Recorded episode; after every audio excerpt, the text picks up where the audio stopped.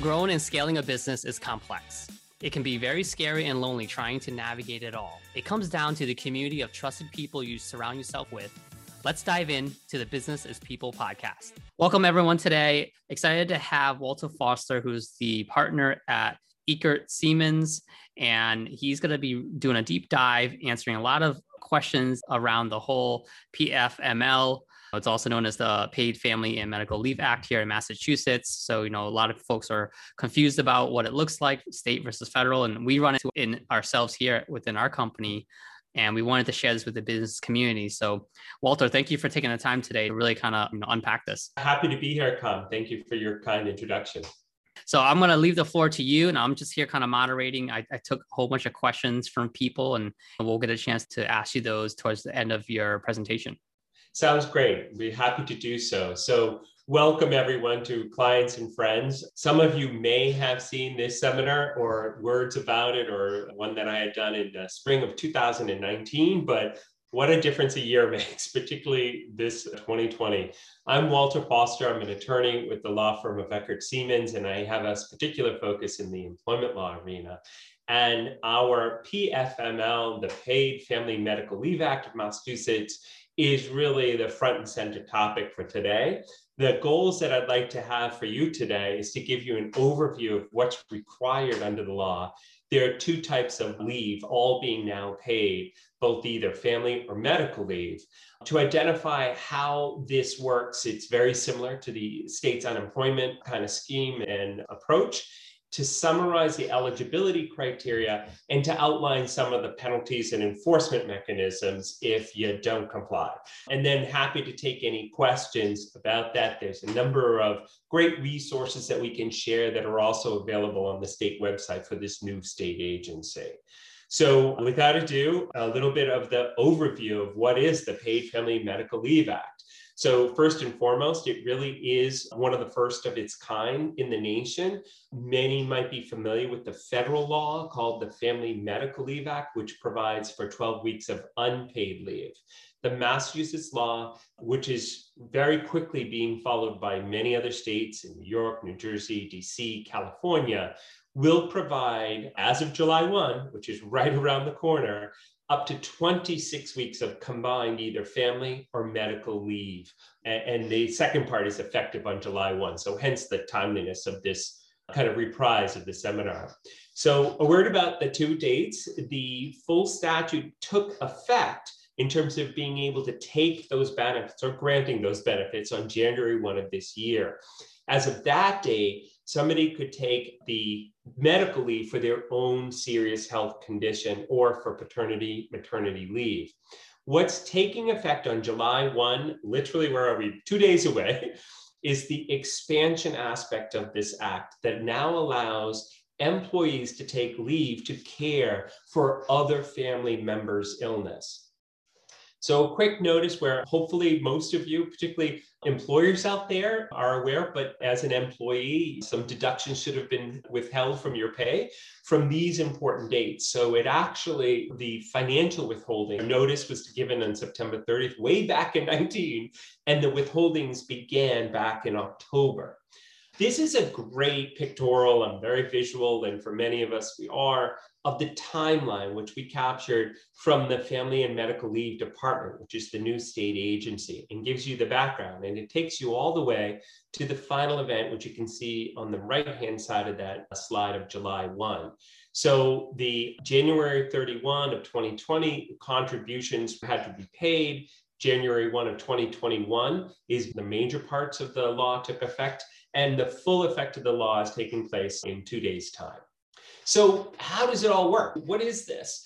And I think a great way to look at this by analogy is it's very similar to our state unemployment system. There's a new state agency. The contributions withheld that are comprised of both employer and employee, if you will, deductions or withholdings have been paid into this new trust fund. All of the claims for any medical leave that would be paid under this statute go to that state agency, not to your employer. And employers basically pay into the fund based on the size of the employer. So you'll see a little bit further on whether you have the, the magic number for this statute is 25 employees, and we'll show you what difference that makes. So some of you might be saying, well, how does this apply to me? And it literally applies to every business and every employee in the Commonwealth of Massachusetts. So, unlike many other statutes, the number of eligible employees under the statute is one. So, there's no 11, 25, 50 magic number of how many employees do I have. It's one. If you have 24 or less employees, you will see that the employer actually doesn't contribute a penny into the system. They're done through withholdings of the employee. The employer doesn't pay their share. If you're over 25, they do there's always right the special conditions and that can be if you work for a municipality or a political subdivision a city or town or school they have to opt into it. And if you already have if you're with one of those generous employers that already provide benefits that are more extensive than the law then you're covered by that so, what are the benefits provided? So, this is what's already in place. It took effect in January of this year. And as you can see, it was really focused on really the leave is allowed for the employee themselves, not for a family member, the exception being maternity, paternity. So, between January and now, and continuing on into the future, every employee is going to be entitled to up to 20 weeks for a medical leave for their own serious health condition they can use it to bond with a child, whether adoption or a newborn. And you can take it combined. Um, there's special provisions for our military and armed services. So the statute provides up to 26 weeks of paid leave for folks who fall within those categories. And then also for dealing with times when a person is deployed. And then the next date is effective is the July first date, and I'm sorry, I'm just looking to advance my slide. Oops, I think I went too far. Sorry about that. There we are, July 1st. So this is the, the newest part of the statute. And what it does is it now allows you to take the family leave or to take care of a family member's serious health condition. So the amount of time that you can take under that provision of the statute is up to 12 weeks. And between medical and family leave, the total is 26 weeks. So I want to give you a little bit of the scope of what the medical leave covers. So it's very similar to the federal statute, the Family Medical Leave Act, or what's called the FMLA. Large companies or any employee who's worked at a large company is most likely already covered by this. And a serious health condition can be either physical or mental that prevents you from doing part of your job. And it can include any of the following pregnancy, chronic conditions such as diabetes, asthma, any long term condition or status like cancer, and anything requiring multiple treatments such as dialysis and the like. So, pretty commonsensical. And a word about the scope of the family leave, because these are the two buckets of eligible, if you will, paid leave. Family leave is defined under the statute as to care for a family member who has a serious health condition. So, of course, this could be your spouse, other family members, to bond with your own child within the first 12 months of a placement or adoption. And again, there's additional uh, criteria that are very specific to active duty families, which are permitted for deployment and the like. The big thing about this statute that is really significant is the distinction in terms of the scope of who is a family member. So, under our federal law, it was really what you and I would call the nuclear family. But under this state law, it is very much expanded. It not only includes your spouse or domestic partner and, children and parents, but it goes to the grandchildren, your grandchildren, your grandparents, or your spouse's grandparents, or any siblings None of those individuals were covered under FMLA, so it's very expansive, and it's what I call the broader family as described. And the other part is that, of course, there's no limit in terms of the number of employees under FMLA. You used to have to have 50 employees in order to be entitled to this benefit. So the Massachusetts law is, if you will, superseding the federal law. So the other part is eligibility. Which of your employees become eligible? under the FMLA, they had very specific eligibility criteria that do not apply to this state law. So previously under FMLA, you had to work a set amount of hours. You had to aggregate up to the 50 employees within 75 mile work radius of all the various offices. None of those apply to FMLA. The only criteria is on the bottom of this slide is the employee must have earned 5,100 in the prior 12 months to be eligible under PFML, which is why the statute required that deductions began way back in 19. It's to build up that trust fund system. So the eligibility criteria here is very different from the FMLA. So what employees are covered by this is a pretty, you know, well, how does this all work? And so any of the existing employees who are financially eligible is where they are quote unquote localized in Massachusetts. And that includes where the work is entirely performed in Mass or it's partially inside or outside of Mass, but the work outside of Massachusetts is incidental. The other criteria which companies should be aware of is where any of the services are partly done in Massachusetts, but the headquarters or base or operation is here in Massachusetts, in which case all of those employees will be covered. But there's additional folks. This statute actually allows at the option for 1099 or what we would all call independent contractors to also be covered. If you are a company that has a workforce of more than 50% of independent contractors, then those must be included within the deductions withheld. Another interesting part of this statute is individual consultants. So somebody who incorporates and is just a one, if you're a one person shop and they're now, they're either in retirement or they decide to go it on their own, a self-employed individual can opt in. All that need be done is the payments made in. And it's a great way for independent people to at least have some source of income if they're hit with a medical crisis. The other part to be aware of is that it's truly a safety net very similar to the state's unemployment scheme, which is that if somebody is separated or leaves a current employer and makes a new claim, if they're separated in less than 26 weeks before the claim is made, then they're still eligible for those benefits. So even past employees will be eligible. So how do the contribution works? How does this all get funded? And there really are two buckets. One is uh, the way the state has allocated it by statute is a set total contribution, which is this less than 1%. It's a 0.75% of a worker's gross wages. And then if I'm going to show you the diagram, which is much easier, but break it down. Each of those two buckets is a bucket just for the medical contribution and a bucket for the family leave contribution. I'm going to show you kind of how that works.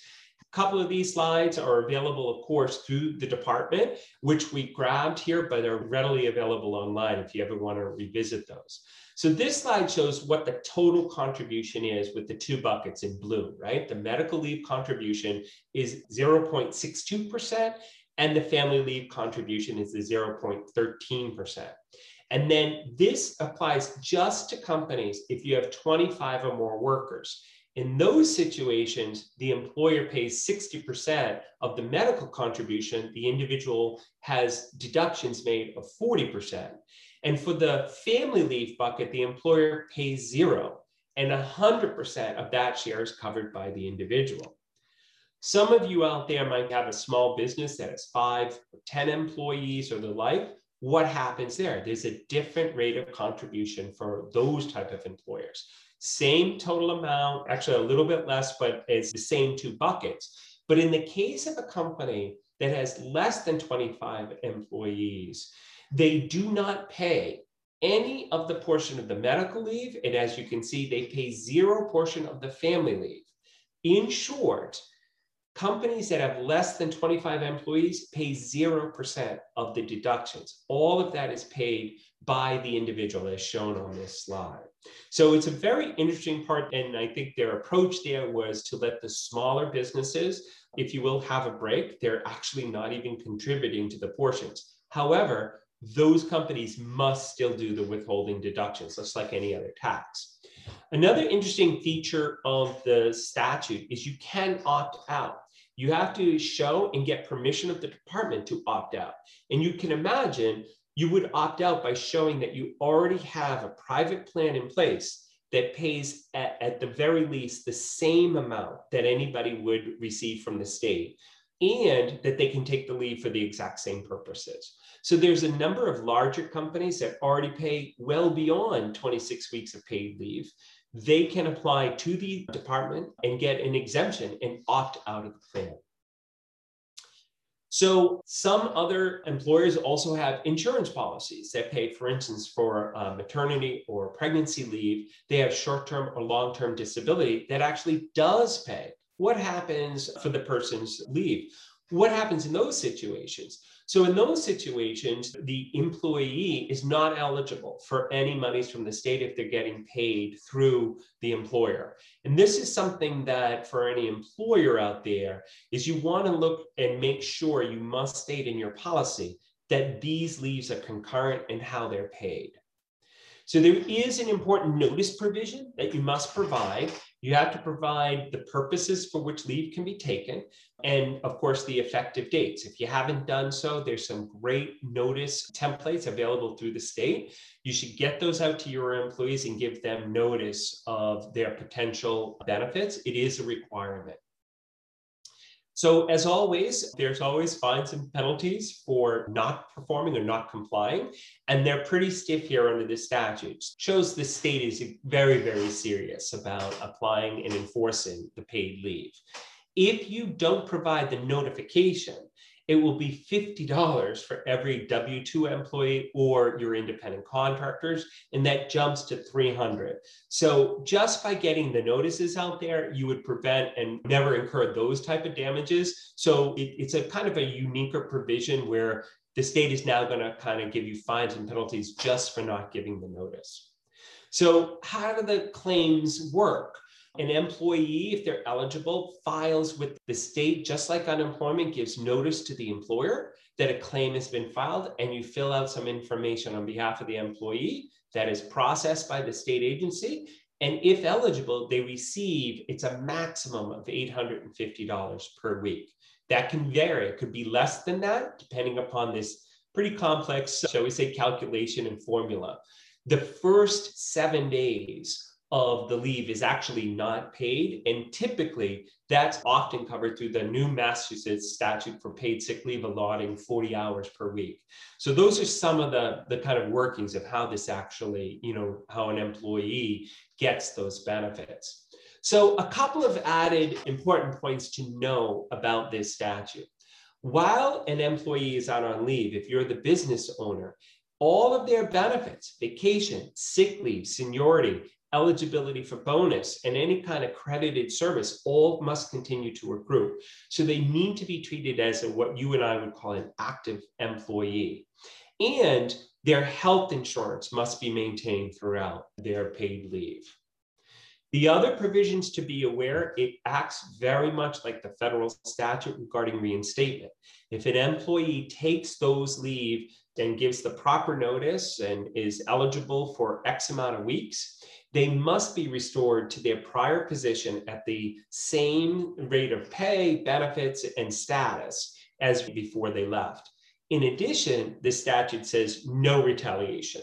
So there cannot be within the first six months of their return an adverse employment action of which there would be a presumption it's related to the fact that they took the leave. Things to be wary of and to be aware of as an employer. So if you fail to comply with the statute and the employees are denied the leave, there are many damages and, shall we say, effect to doing that. Under our State Wage Act, this statute provides for three times the amount of lost wages, the costs of the litigation, any costs incurred, as well as the attorney's fees. And there's a three year statute of limitations that runs with that.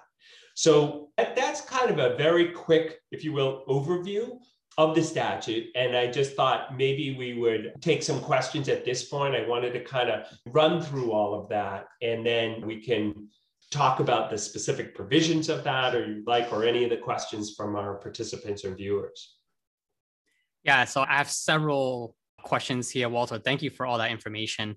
And you might have answered some of these, but I think I just want to make sure that we address them sure. specifically. Yeah. But one question I just myself having based on one of the slides that you had there, when it comes to the last three slides where you talked about maintaining or just violations of damages, yes. if an employer is under 25 employees, does that still pertain to them? So it would. So let me tell you what would pertain. It's a great question. The notice provision, for instance, applies to them. So the notice provision if, is so important because employees can't take advantage of paid leave if they haven't been told that they are eligible for it.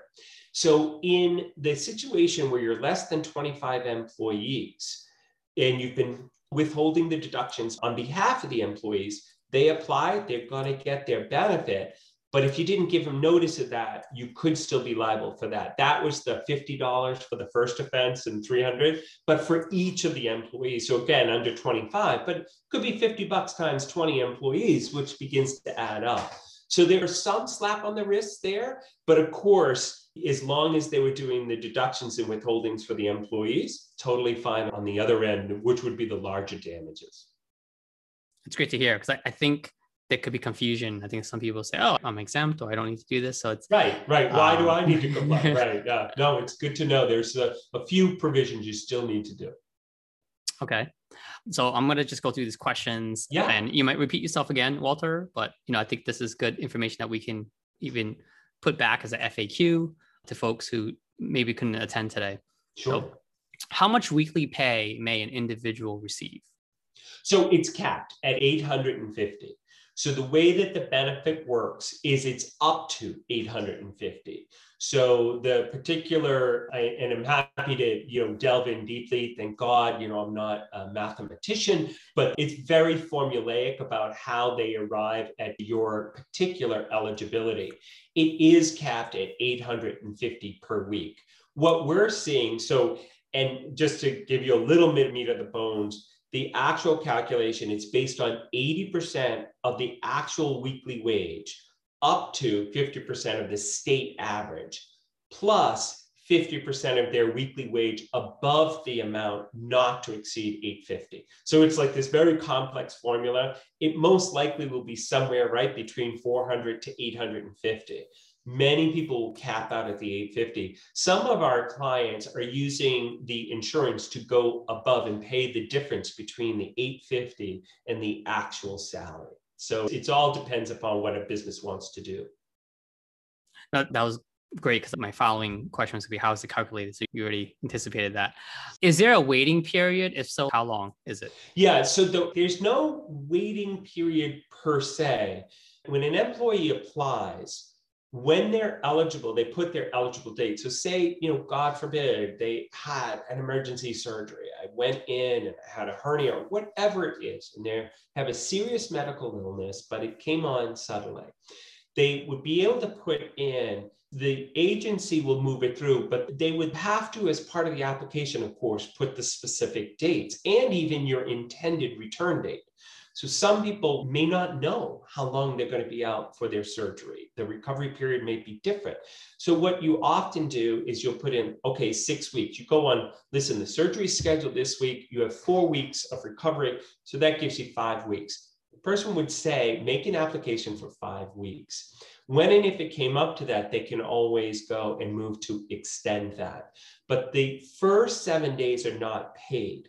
And so that's usually covered by the employer, which is why the state isn't paying that. So your sick leave, your 40 hours of paid sick leave, or even maybe your vacation pay that you still had outstanding could be used for those seven days. Otherwise, there's no waiting period, I think is typically you might call it. When it comes to payments, like what's the frequency? Is it weekly, biweekly, monthly? Oh, okay. So the payments to the employees for their benefits? Yes. Weekly it's weekly. So they're made and they're tailored directly to the length of time of the leave, and they're made on a weekly basis. Okay. How long? I know you answered this already before, but yeah. how, how long is the leave? And actually, I'm going to add to this because we just had a baby this year, and this uh-huh. is something that yes. It was complicated because you know my wife was trying to figure this out with her HR department. When do I take it? Do I take it consecutively? Can I break it up? I think that's a common question people are trying to figure out because I think people want to either stretch it out or if there's things that are happening because they don't want to be away so long from their work and then try to play catch up. What are the pros and cons of taking? I, I think the max is 26 weeks. I think most people right. know that, right? So like, yes. does it have to be taken so I'll, I'll ask this again to make yeah. it easy. So if you're taking out the max leave, which is 26 weeks, is there pros and cons on taking it straight through or breaking it up when it comes to payment? Do I get all of it or, or not? So yep. what are things that people should be aware about? So on that, it truly is an a la carte. It's meant to be tailored to the needs of the individual. So the total combined leave is 26. There's a limit of 20 weeks of serious medical leave and 12 weeks for family. And you can break that up any which way. So there are two buckets. And so the answer is actually quite complex. I'm going to give you the example of a woman on maternity leave who was pregnant, not adopting, but was pregnant, had the child under this statute, as it has been for quite some time, often pregnancy is considered a serious medical condition. And so you can take the leave. Some women go right before they're due, right? Like in the real world, it's some women, and it's how they decide. You can take it earlier. I know many women who are on bed rest and end up taking it before the baby is born. But in a typical situation, a lot of women work up maybe even as far as a week before the baby is due, or sometimes, right, the birth comes on unexpectedly. And so they literally might have even been working the day before. For someone like that, their postpartum condition is a serious medical condition. And they would then begin it under the family leave part is time to bond with a child up to the 12 weeks, and they can combine those two to 26. They can decide to take it all. They can decide to take it all consecutively, or they can decide, I'm going to take this for the medical part. And then for the bonding part, there's real flexibility on the bonding part, which is up to 12 weeks, which can be intermittent. And so some people might say, listen, particularly in today's hybrid workplace, maybe I can work part time, but I'd like to have a Monday and Friday as my bonding part of my 12 weeks. So they may take the serious medical illness part for whatever the math is on that 26 minus 12 is four, 14 weeks. there we go. And then say, I'm going to allocate the other 12 weeks for my family bonding part for the remainder of this year, but I want to do it intermittently. And it really is a la carte. You're not required by law to take that either, you know, cotangent, if you will, or successively, consecutively, you get to tailor it. You could still do that under the FMLA, and people have been, but this one is very, very clear. You get to what I call piece together, use as much or as little as you would like. But does the pay, is it different on the percentage depending no. on, you know? No, the pay would remain the same. So the cap let's just say a woman who's highly paid that she would quote unquote cap out of the, the max benefit of 850 a week. Under the scenario that I just gave you, whether she took it intermittently or otherwise, they would add up, of course, the intermittent leave to pay her for those days. So, you know, it would be if you had two days a week that you're using as intermittent leave, you would get the equivalent of the pay as if you had taken all five days, but just for those two, and it would be paid out serially. So it's tied to the time frame because the ultimate criteria of the financial part is really about the salary level. If you're at the max out part, it's just then allocated, if you will, almost like a per diem basis, but the pay would not vary in that. What contributions must an employer make to the fund? No problem. so I'm going to give you the first scenario, which is over 25. So the only time an employer is contributing is if they have 25 or more employees. Okay. And their contribution is the employer share of the medical leave portion.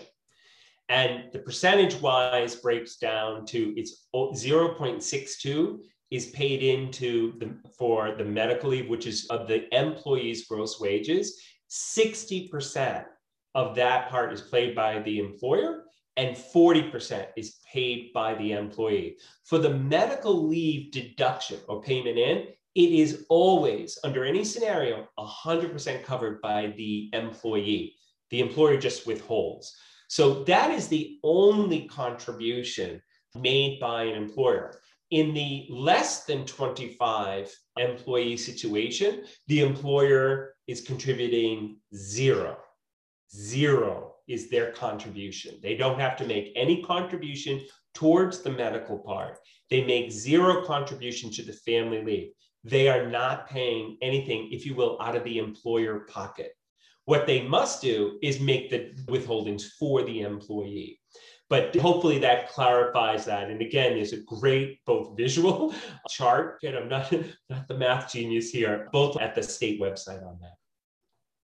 And what you just said there, Walter, is based on tax contributions?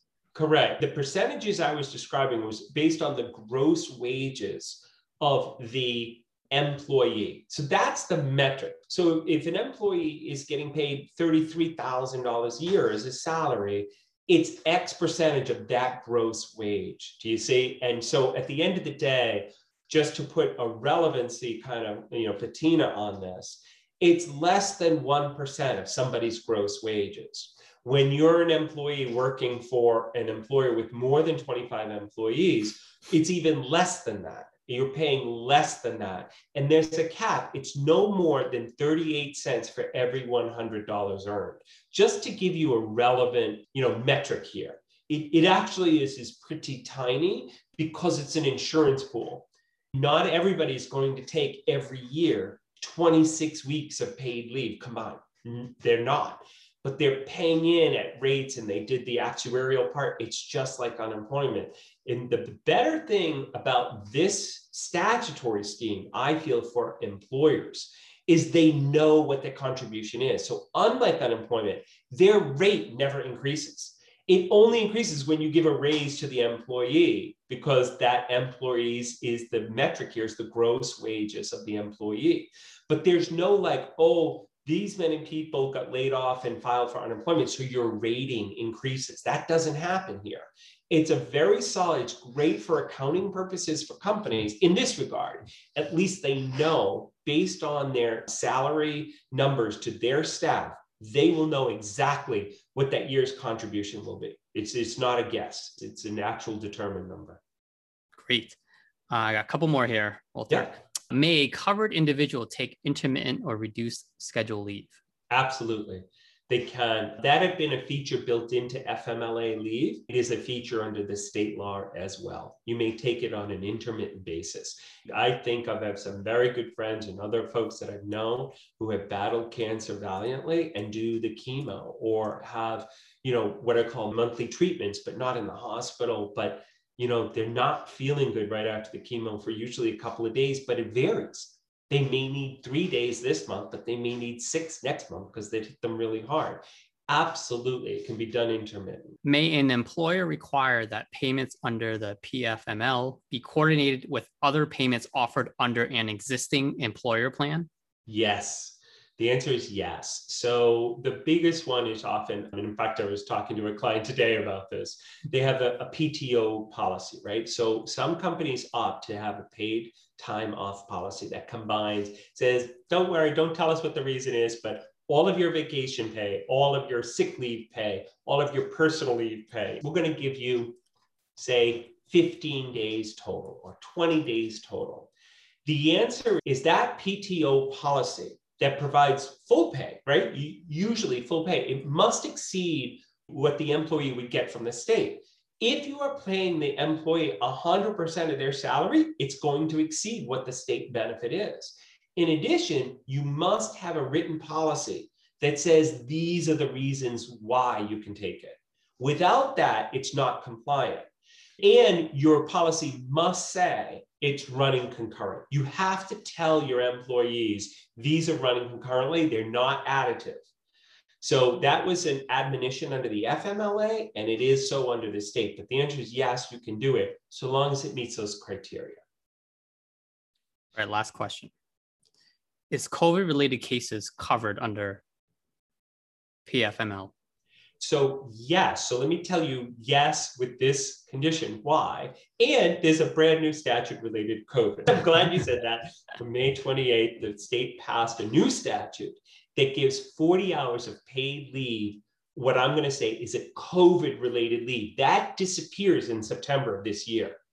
But what it does allow is, in addition to everything else, if somebody is having a bad reaction to the COVID vaccine, is experiencing COVID symptoms or recovering from COVID symptoms, and I believe even caring for somebody with COVID symptoms, they are permitted 40 hours of paid leave. It's a brand new statute. It's a temporary statute, which is not really a thing. Statute's a statute, but it's temporary in that it's not going to go on forever. So that is there. So that covers various things. And I'm going to show how the, the paid family medical leave can really almost be, if you will, that would be a subset of the paid family leave. If you see COVID, COVID is by far is a serious medical condition. And it may not manifest seriously with each individual, but for those people, it's not manifesting individually. Some people don't know they've had it, right? They're not taking time out. They're feeling good enough to work, you know, with all the precautions, right? We hope. But for those who are not, it's an illness, it's sick leave. It, it qualifies just like a flu would, just like any other sick leave. So it absolutely is subsumed and would fall under the paid family medical leave act. I'm going to add this question because I think it's relevant today or just the pandemic with a lot of people like having, you know, mental health challenges. Yes. Is any type of mental health cases covered under this policy? A hundred percent. So the definition is so broad, it's both mental and physical disabilities or conditions. And thank God, you know, where we've come as a society is recognizing that just because something doesn't maybe necessarily physically manifest itself, mental disabilities or mental conditions, stress, you know, ADHD and PTSD are just as debilitating? And the answer is yes. That's why they use this very broad term, serious medical issue. Must be serious, must be qualified. And at times, they, you know, we didn't go all into the detail, but you can imagine there are provisions in this statute that you can't be a faker, right? You have to have medical documentation, and the state will require that. So, you know, whether something is serious enough to qualify, that's between you and your provider, and the state will apply. it But absolutely, anything, any uh, mental condition would qualify. Well, this has been amazing. You definitely dropped and shared a lot of wealth of knowledge. And I think it's going to be really valuable for, for listeners and people in the business community. If there's any further questions, how can someone reach out to you or your firm? Sure. So the best way is through my email. It's wfoster at Eckert Seamans. Uh, dot com. That would be the best way. And obviously, you know, just Google us and our website will uh, pop up and we have our contact information there. If anybody has follow up questions and wants to know more about the forms or where to get them or what have you, we've put together a kind of a great starter kit, particularly for employers. As you can imagine, my firm and I work mainly on the corporate side. And so for small businesses and large businesses alike, there really are a number of moving parts, and we have kind of a great starter kit for folks. But that would be the best way. It's W Foster at EckertSeamans.com. Thanks for your time today, contributing to the Business is People community, and look forward to more sessions with you, Walter. Yeah, Kham, thanks again for having me. And I think it's a very timely topic. It all takes place in two days. And thanks again. If you have any questions and topics you'd like us to cover, please email me at podcast at inthinkagency.com or message me on LinkedIn.